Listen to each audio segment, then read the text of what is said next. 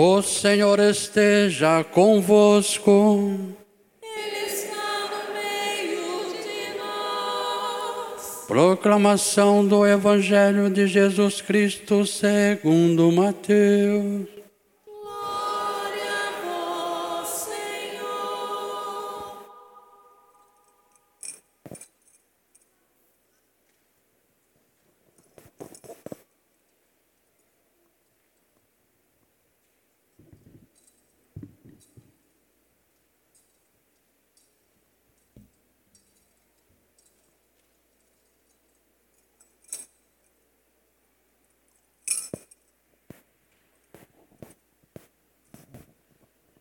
Naquele tempo, disse Jesus aos seus discípulos: Ficai atentos, para não praticar a vossa justiça na frente dos homens, só para serdes visto por eles.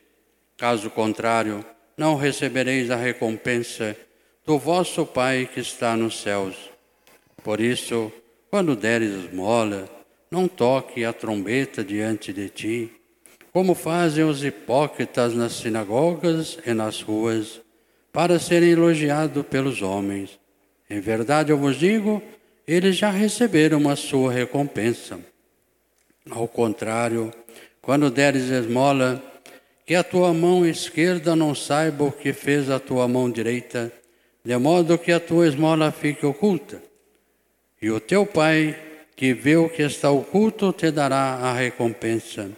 Quando orardes, não sejais como os hipócritas que gostam de rezar em pé, nas sinagogas e nas esquinas das praças, para serem vistos pelos homens.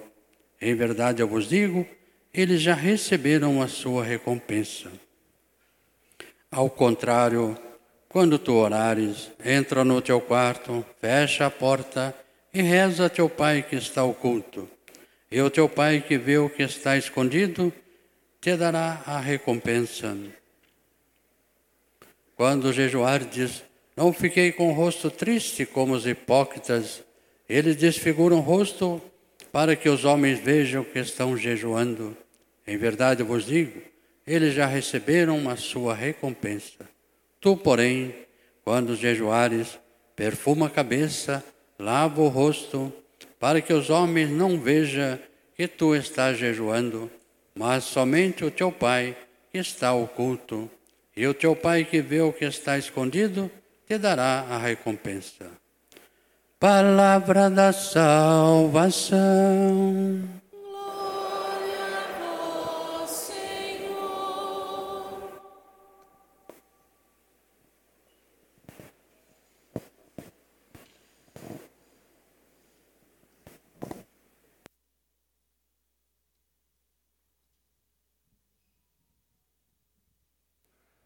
Queridos irmãos e irmãs, tempo de Quaresma, tempo sagrado, tempo rico de conversão e de mudança de vida. Quando falamos em tempo quaresmal, a liturgia nos convida a compreender que esse tempo que nós falamos, tempo quaresmal, não é um tempo cronológico. Porque em grego tem o tempo cronológico e tem o kairos, que é o tempo sagrado. O tempo de Deus. Diferente. O tempo cronológico é sete dias é uma semana, trinta dias é um mês, trezentos e sessenta e cinco dias é um ano. Isso é o tempo cronológico. Isso passa rápido, não passa? Nós vimos já que já estamos entrando no terceiro mês já do ano. Parece que o ano começou agora, já estamos no terceiro mês.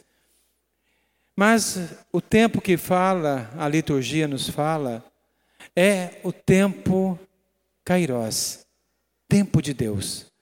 E na liturgia se unem dois tempos grandes, como se fossem duas asas de anjos. O tempo quaresmal e o tempo pascal se unem juntos.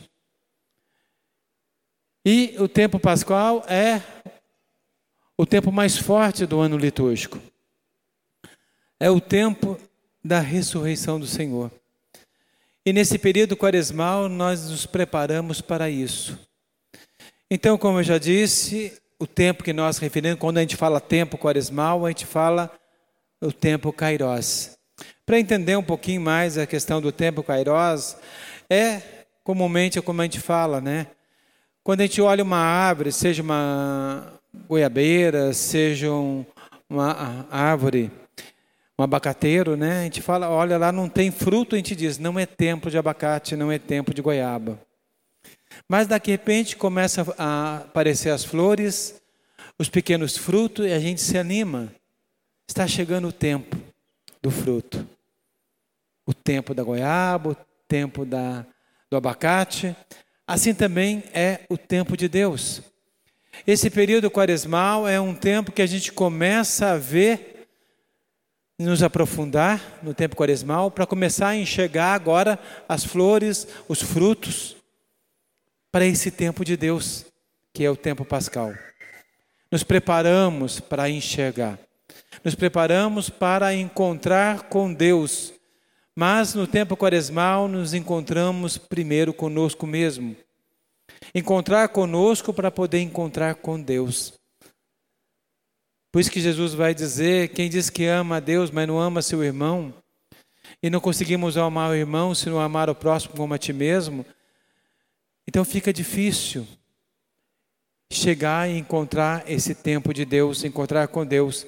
São Francisco sempre dizia, né, ao Senhor, a Deus, quem és tu e quem sou eu? A importância de se encontrar consigo mesmo, para poder encontrar com Deus. E quaresma é esse tempo santo, esse tempo kairós, esse tempo que não está, não é cronológico. A gente fala de quarenta dias, mas não é um tempo cronológico. É um tempo de encontro com Deus. Um tempo de realmente estarmos junto a Deus. Então é um período grande para isso, queridos irmãos. Um período de encontrarmos e estarmos junto de Deus, período de conversão e de mudança de vida. Por isso a quaresma, a liturgia nos convida, nesse dia de quarta-feira de cinza, a quarta-feira de cinza nos fala de morte, porque cinza simboliza a morte. Começamos a quaresma falando de morte, e vamos terminar no tempo pascal falando de vida. É uma caminhada, é um processo, é um caminho. Então começamos a falar de cinzas. A cinza simboliza a morte. A cinza simboliza que nós nascemos, somos pó. E ao pó nós iremos voltar. No pó nós somos e no pó voltaremos. Então por isso hoje celebramos então o dia de cinzas, onde nós iremos no final da missa colocar cinzas como sinal de penitência, como os levitas colocaram vestido de saco e se colocaram cheio de cinzas, para externamente a aparência não dizer mais nada, mas o interior ali está toda a força. Ao deixar o saco, as vestes de saco, as cinzas que estava cobrindo, começamos uma vida nova. Então a liturgia nos convida justamente a isso, a essa vida nova em Deus. E Deus nos convida então a essa caminhada. Depois a liturgia nos dá então um tripé. Se a gente olhar, né, sempre tem um tripé. O que significa o tripé? O tripé é que sustenta alguma coisa. Nós vemos aqui a lâmpada, as câmeras, o que estão sustentando elas são tripés, que dá os suportes. E a igreja nos oferece, então, nesse começo de quaresmada, também um suporte espiritual. Esse suporte espiritual é o que está lá no cartaz, né? A caridade, a penitência, a oração. Justamente o que o Evangelho vai nos falar, a oração, a penitência e o jejum. Fundamentais na nossa vida. E essas três coisas é o tripé para vencermos, para nos encontrarmos conosco mesmo. Por exemplo, a oração é algo íntimo com Deus. Essas três coisas, Jesus aqui no Evangelho nos fala para vivermos intimamente, de maneira muito íntima com Deus. A oração é algo íntimo, não é algo para ficar aí no meio da praça, para todo mundo ver.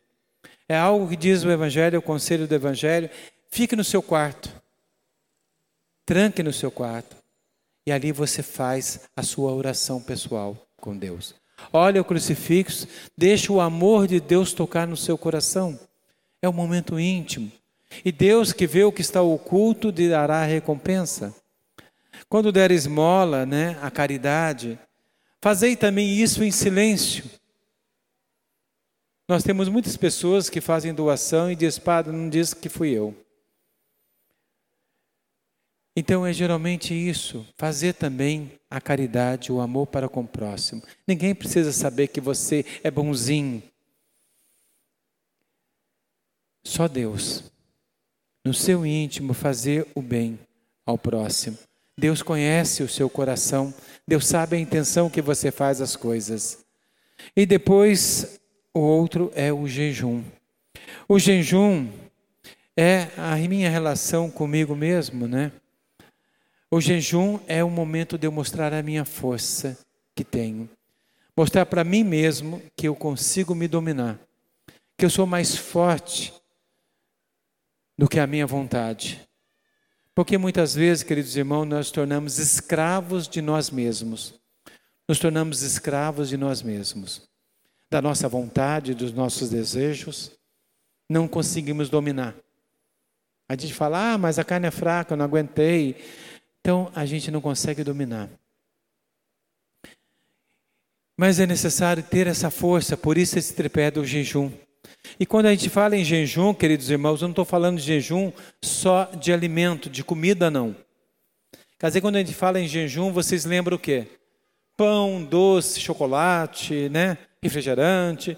A gente pensa sempre em um alimento que eu vou deixar de comer na quaresma. Mas quando a gente fala de jejum, o jejum tem que ser algo que te liberte.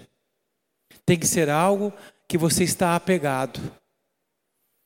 Então, jejuar não significa deixar de comer alguma coisa só. Jejuar, muitas vezes, é deixar de fazer aquilo que você está apegado a fazer. Deixar algo que deixa você apegado. Nós temos muitas coisas que nós somos apegados, que nos impede de andar para Deus. Então, é necessário, nesse período, deixar isso.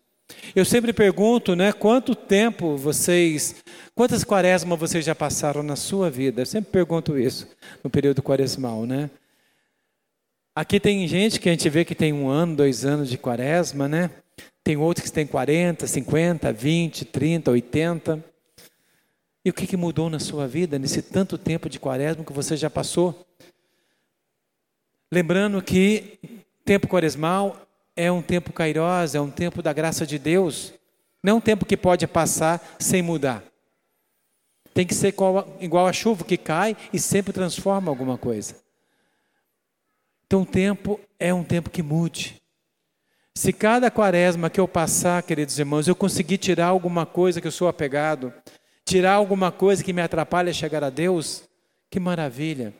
Quem tem quarenta quaresmas, seria quarenta coisas que tinham tirado da sua vida. Que bom, ou seja, seria santo. Então é necessário deixar a quaresma mudar a gente em alguma coisa. Não dá para mudar tudo, mas pelo menos uma coisa dá para mudar na sua vida. Deixar a quaresma te mudar. Por isso, queridos irmãos, é um tempo de penitência. Então, primeira coisa é a oração, o meu relacionamento com Deus. Segundo, a caridade, a esmola, que é a minha relação com o próximo, me desapegar de mim mesmo, olhar para o próximo, ter empatia para com o próximo. Terceiro, o jejum, a minha relação comigo mesmo. Eu realmente, de fato, consegui fazer o que eu tenho que fazer, não o que eu quero só. Usar a minha liberdade para fazer o que eu tenho, o que eu me propus a fazer, o que Deus quer que eu faça.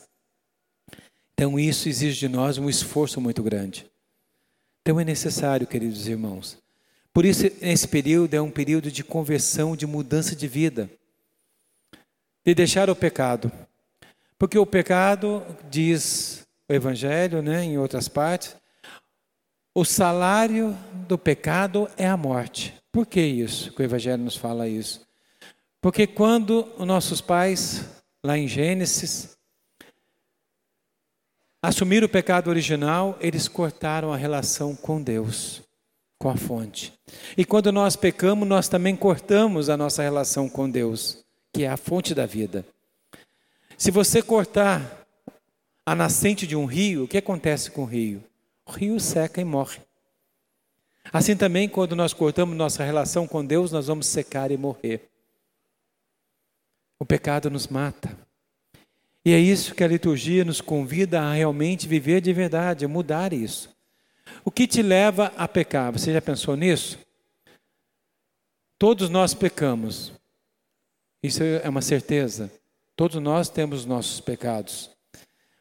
Mas o que me levou a pecar? Você já pensou nisso? O que, que te levou você a pecar? Olha, na física, uma coisa se move porque ela é movida por alguma coisa. Nada se move sozinho. Isso vai se mover se eu empurrar. Ela vai se mover. Senão, nunca vai se mover. Vai ficar parado aí. Então, tudo na vida se move porque é movido por alguma coisa. Se nós nos movemos para o pecado, é porque... O que, que nos moveu para o pecado?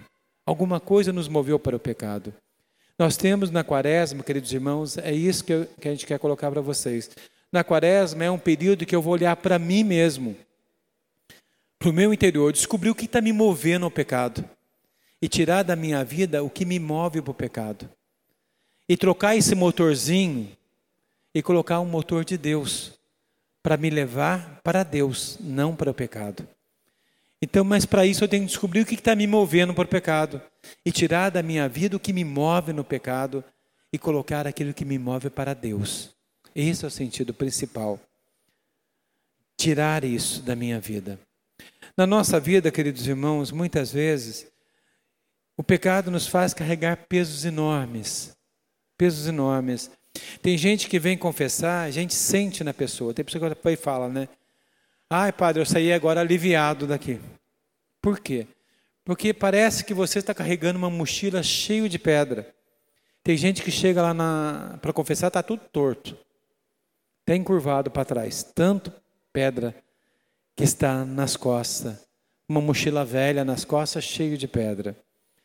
Quando você vai confessar, você chega lá, através do sacramento da, da penitência, você tira essas pedras todas. Aí você se sente leve. Mas acabou de sair do confessionário, você vai para a rua, você começa de novo a catar pedra. Daqui a pouco você está tudo torto de novo, porque encheu de pedra de novo. Aí vai lá de novo, confessa e arranca as pedras. O que, que nós temos que fazer, queridos irmãos, na nossa vida? Jogar a mochila fora. Joga a mochila fora. Aí você não vai ter aonde carregar mais pedras. O problema é que a gente joga a pedra, mas mantém a mochila velha. O que isso significa que a gente muitas vezes muda, mas a gente carrega o homem velho, a mulher velha junto com a gente, a gente vai carregando. E de repente está tudo de novo, tudo voltou como era antigamente. Por mais que a gente quer mudar, a gente volta ao pecado. Então é necessário jogar a mochila fora e não pecar mais. Então a liturgia nos convida, nesse período quaresmal, é justamente isso, você fazer um encontro pessoal com você, você descobrir o que te move ao pecado, você tirar da vida aquilo que te atrapalha a chegar a Deus e buscar na tua vida aquilo que te move para Deus. Aí sim, você irá participar da paixão com Cristo na sexta-feira, Semana Santa, e no Tríduo Pascal você vai se preparar para a ressurreição, para a vida eterna em Deus. Por isso o convite hoje é nos prepararmos a, primeiro a conhecer a si mesmo, para podermos conhecer a Deus e assim amar o próximo. E a campanha da fraternidade esse ano, né, está lá no cartaz, fala com sabedoria e ensina com amor, do provérbio trinta e um a vinte e seis, colocando lá na frente, campanha da fraternidade dois mil, né, tirado do provérbio. Fala com sabedoria, ensina com amor. Então, a, a campanha da fraternidade hoje começa. A campanha da fraternidade. E nos convida justamente a isso, queridos irmãos. a buscarmos realmente esse amor a Deus, através da educação na fé. Educar com amor. O mundo ensina muita coisa para nós, nós aprendemos muitas coisas, matemática, física, química, mas não aprendemos a amar, o mundo não ensina a amar. Você pode fazer um curso técnico, mas não tem um curso técnico para amar. Aprender a amar. E o mundo precisa de amor. A campanha da fraternidade já foi três vezes, né? Eu peguei uma nota aqui da, da C N B B. É pela terceira vez que a campanha da fraternidade, a C N B B usa, aborda a educação. O tema já foi objeto de reflexão na Ação Eclesiástica de mil novecentos e oitenta e dois, de mil novecentos e oitenta e oito, conforme o texto básico. A realidade de nossos dias fez que um tema de educação recebesse destaque. Um tempo marcado pelo covid dezenove e por diversos conflitos, distanciamento e polarizações. A presença da na, o presidente da C N B B, a presidência, explica na apresentação que se trata de uma campanha para refletir sobre o fundamento do ato de educar na perspectiva cristã. Assim, a educação é compreendida não apenas como um ato escolar, como transmissão de conteúdos ou preparação técnica para o mundo do trabalho, mas um processo que envolve uma comunidade ampliada com todos os atores, família, igreja, Estado e sociedade. A campanha da Fraternidade dois mil e vinte e dois é inspirada no Pacto Educativo Global, convocado pelo Papa Francisco na carta Convocação do Pacto da Pontífice, apresentação, apresenta, desculpa, apresenta elementos constitutivos de uma educação humanizada. Então é justamente isso a campanha da fraternidade, educar com amor, aprender a educar do amor. Hoje o Papa pediu também, na missa no mundo inteiro, na missa de cinza, que se rezasse pela paz, principalmente na Ucrânia e na Rússia, né? Que tivesse paz no Oriente, em todos os lugares que há conflitos. É inconcebível, é um absurdo, é uma loucura o mundo estar em guerra ainda. Temos que aprender a educar com amor, principalmente no mundo de hoje, onde os meios de comunicação, infelizmente, se propaga o ódio. Então temos que aprender a educar com amor. Então é um apelo que a igreja faz a todos nós, como cristãos, a ser no mundo testemunho dessa educação de amor e ajudar o mundo a educar também com amor, com o amor de Deus, um educados para Deus. Então, rezem. Hoje o Papa pediu para que nós rezássemos pela paz do mundo, que nós possamos rezar pela paz, por toda essa loucura que ainda nos dias de hoje, infelizmente, ainda vemos. Tanta violência, tanta cultura de morte, tantas coisas horríveis que nós presenciamos que não dá para entender, não dá para compreender. Então que nós possamos lutar, coisas que não existe justificativa. A guerra não existe justificativa, nem explicações. Não existe nada que explique a tamanha violência. Então precisamos buscar e rezar pela paz. E assim, educar então, falar com sabedoria ao mundo e ensinar com amor. Durante a, a, esse ano, né, nós vamos ver bastante a questão da campanha da fraternidade. Por isso, queridos irmãos e irmãs, nós vamos agora abençoar as cinzas que nós iremos colocar na cabeça e em seguida faremos a oração da comunidade.